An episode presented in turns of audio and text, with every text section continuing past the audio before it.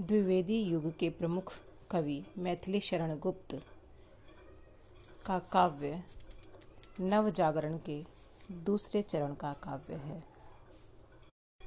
प्रथम चरण में हम भारतेंदु युग की रचनाओं को देख चुके हैं।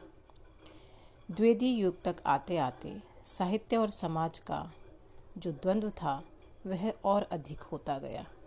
राष्ट्रीय नवजागरण और राष्ट्रीय आंदोलन के आलोक में साहित्य नख शिख वर्णन वाली रीतिवादी परंपरा से स्वयं को काफ़ी हद तक मुक्त कर चुका था।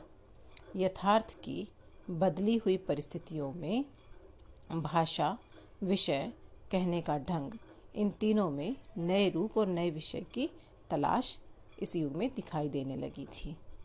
गद्य की भाषा, हालाँकि खड़ी बोली के रूप में अपने पाँव जमा चुकी थी।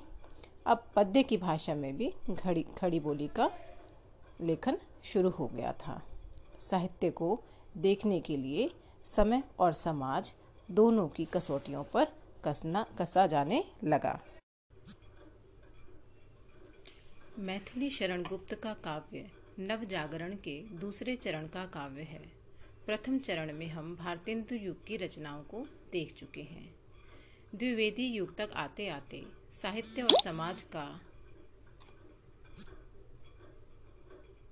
रूप और अधिक स्पष्ट हो गया। राष्ट्रीय नवजागरण और राष्ट्रीय आंदोलन के आलोक में साहित्य नख शिख वर्णन वाली अतिवादी परंपरा से स्वयं को काफ़ी हद तक मुक्त कर चुका था। यथार्थ की बदली हुई परिस्थितियों में भाषा, विषय कहने का ढंग इन तीनों में नए रूप और नए विषय की तलाश में दिखाई देने लगा था। गद्य की भाषा खड़ी बोली के रूप में अपने पाँव जमा चुकी थी। अब पद्य की भाषा भी खड़ी बोली के रूप में शुरू हो रही थी। समय और समाज दोनों की कसौटी पर खड़ी बोली को कसा जा रहा था। गुप्त जी की प्रथम रचना 1900 नौ में भार रंग में भंग प्रकाशित हुई। उन्होंने जन जन में राष्ट्रीय चेतना भरने का कार्य किया। ये उन्होंने राष्ट्रीय चेतना भरने के साथ ही बल, समाज में व्याप्त बुराइयों को लक्ष्य करके उन्हें दूर करने का स्वर भी बुलंद किया। भारतीय समाज की रीढ़ किसान जीवन की चिंता का केंद्र बिंदु उनका काव्य बना है। महावीर प्रसाद द्विवेदी और गुप्त जी का संबंध, गुरु और शिष्य का संबंध था। उनमें कविता को देश और जनजीवन से जोड़ने की भावना द्विवेदी जी से प्रभावित होकर विशेष रूप से पैदा हुई। गुप्त जी की रचना भारत भारती, जो कि 1912 में प्रकाशित हुई, तीन खंड में लिखी गई है, अतीत, वर्तमान और भविष्य। इसमें अतीत खंड में गुप्त जी ने विस्तार से भारत के अतीत का वर्णन कर देशवासियों को अपने स्वर्णिम इतिहास, जातीय पहचान का परिचय देकर उन्हें इज़्ज़त और सम्मान से खड़े होने की प्रेरणा दी है। भारत भारती में गुप्त जी देश के अतीत का एक स्वर्णिम ढांचा खींचते हैं, जहाँ जातीय एकता की पहचान का रूप दिखाया गया है। आर्य सभ्यता, आर्य जाति का गौरवशाली इतिहास वे सुनाते हैं। मैथिली शरण गुप्त के काव्य में किसान जीवन भी और किसान जीवन की चिंता भी पूरी तरह से दिखाई देती है। उन्होंने किसान नामक एक खंड काव्य भी लिखा, जिसमें वे कहते हैं, बरसा रहा है रवि अनल भूतल, तवासा जल रहा, है चल रहा सनसन पवन तन से पसीना बह रहा। देखो कृषक, शोषित सुखाकर हल तथापि चला रहे। किस लोभ से इस अर्ची में वे निज शरीर जला रहे? मध्यातन है उनकी स्त्रियाँ, ले रोटियाँ पहुँची वहीं। हैं रोटियाँ रूखी, खबर है शाक की उनको नहीं। संतोष से खाकर उन्हें वे काम में फिर लग गईं। भरपेट भोजन पा गए तो भाग्य जानो, मानो जग गए। इसके अतिरिक्त वो संवेदनात्मक भाव पैदा करने की कोशिश करते हैं जनमानस के मन में किसान के प्रति। वे कहते हैं, कृषि ही थी तो विभो, बैल ही हमको करते, करके दिन भर काम, शाम को चारा चरते, कुत्ते भी हैं किसी भांति दगदोधर भरते, करके अन्नोत्पन्न हमी हैं भूखों मरते। इस प्रकार किसान जीवन को अपने काव्य में स्थान देने वाले एक महान कथाकार और कवि हैं मैथिली शरण गुप्त। नव जागरण के आलोक में मैथिली शरण गुप्त के काव्य में नारी भावना को भी देखा जा सकता है। उनकी रचना साकेत, यशोधरा, जयनी, हिडिम्बा में नारी जीवन के रूप को प्रस्तुत किया गया है। साकेत की रचना की प्रेरणा गुप्त जी को कविंद रविंद्र के निबंध काव्येर उपेक्षिता के माध्यम से ही मिली। वहीं आचार्य द्विवेदी जी के लेख, कवियों की उर्मिला विषयक उदासीनता का भी उस पर प्रभाव रहा। साकेत में उर्मिला के चरित्र को गुप्त जी ने स्वाभिमानी, जागृता, शक्ति रूपा, वीरांगना के रूप में प्रस्तुत किया है। और यह स्त्री सैनिकों में मातृभूमि के प्रति मर मिटने का हौसला पैदा करने वाली स्त्री है। वे कहती हैं नहीं नहीं, पापी का सोना यहाँ न लाना, भले सिंधु में वहीं डुबोना।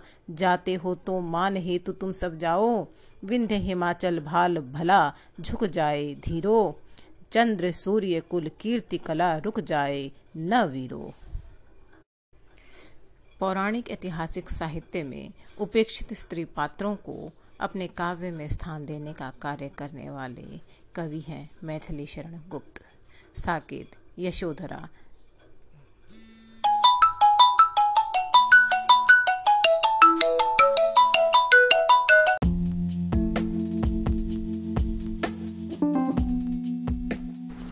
हमारा आज का विषय है प्रसाद का जीवन दर्शन। प्रसाद के जीवन का मूल दर्शन बौद्ध और शैव था। इनके चिंतन का केंद्र मानव था और उसी के कल्याण के लिए उन्होंने स्वचिंतन से उन दर्शनों को भी मोड़ दिया जो उनके जीवन में प्रभाव बनकर आए थे। इनके जीवन दर्शन को हम पाँच भागों में बांट सकते हैं। पहला आत्म प्रसार दूसरा, महाकरुणा, तीसरा, सामंजस्य, चौथा, समरसता और पांचवा, आनंद। अब हम पहले की बात करते हैं आत्म प्रसार प्रसाद के काव्य का आत्म प्रसार दर्शन प्रेम मूलक है और पहली बार इस दर्शन को उन्होंने प्रेम पथिक में स्पष्ट किया। इसमें आत्म प्रसार की यह भावना आदर्शवादी है।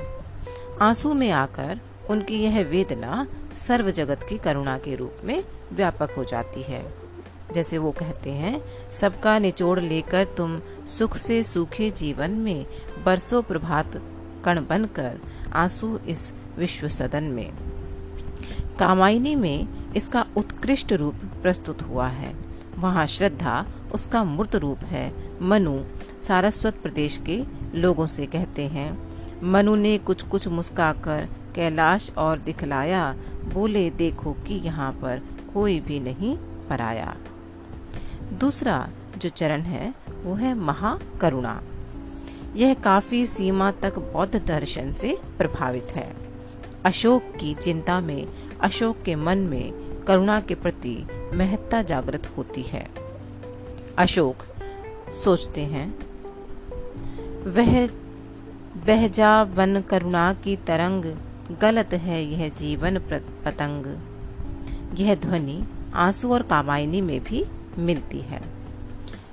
उनकी जीवन दर्शन का अगला चरण है सामंजस्य या समन्वय।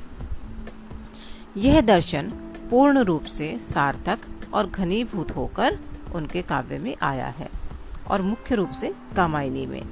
यहाँ पर कवि ने सर्व संतुलित सामंजस्य की प्रतिष्ठा की है। यही सामंजस्य प्रत्यभिज्ञा दर्शन में समरसता का रूप लेकर आता है। समरसता का प्रतिपादन करने वाला यह दर्शन सुख, दुख, पाप, पुण्य को एक दृष्टि से देखता है, जिससे व्यक्ति और समाज दोनों का कल्याण हो। वे कहते हैं समरस थे जड़िया चेतन, सुंदर साकार बना था। चेतनता एक विलस्ती आनंद अखंड घना था। वे कर्म की विराटता के लिए इस समरसता की कल्पना करते हैं।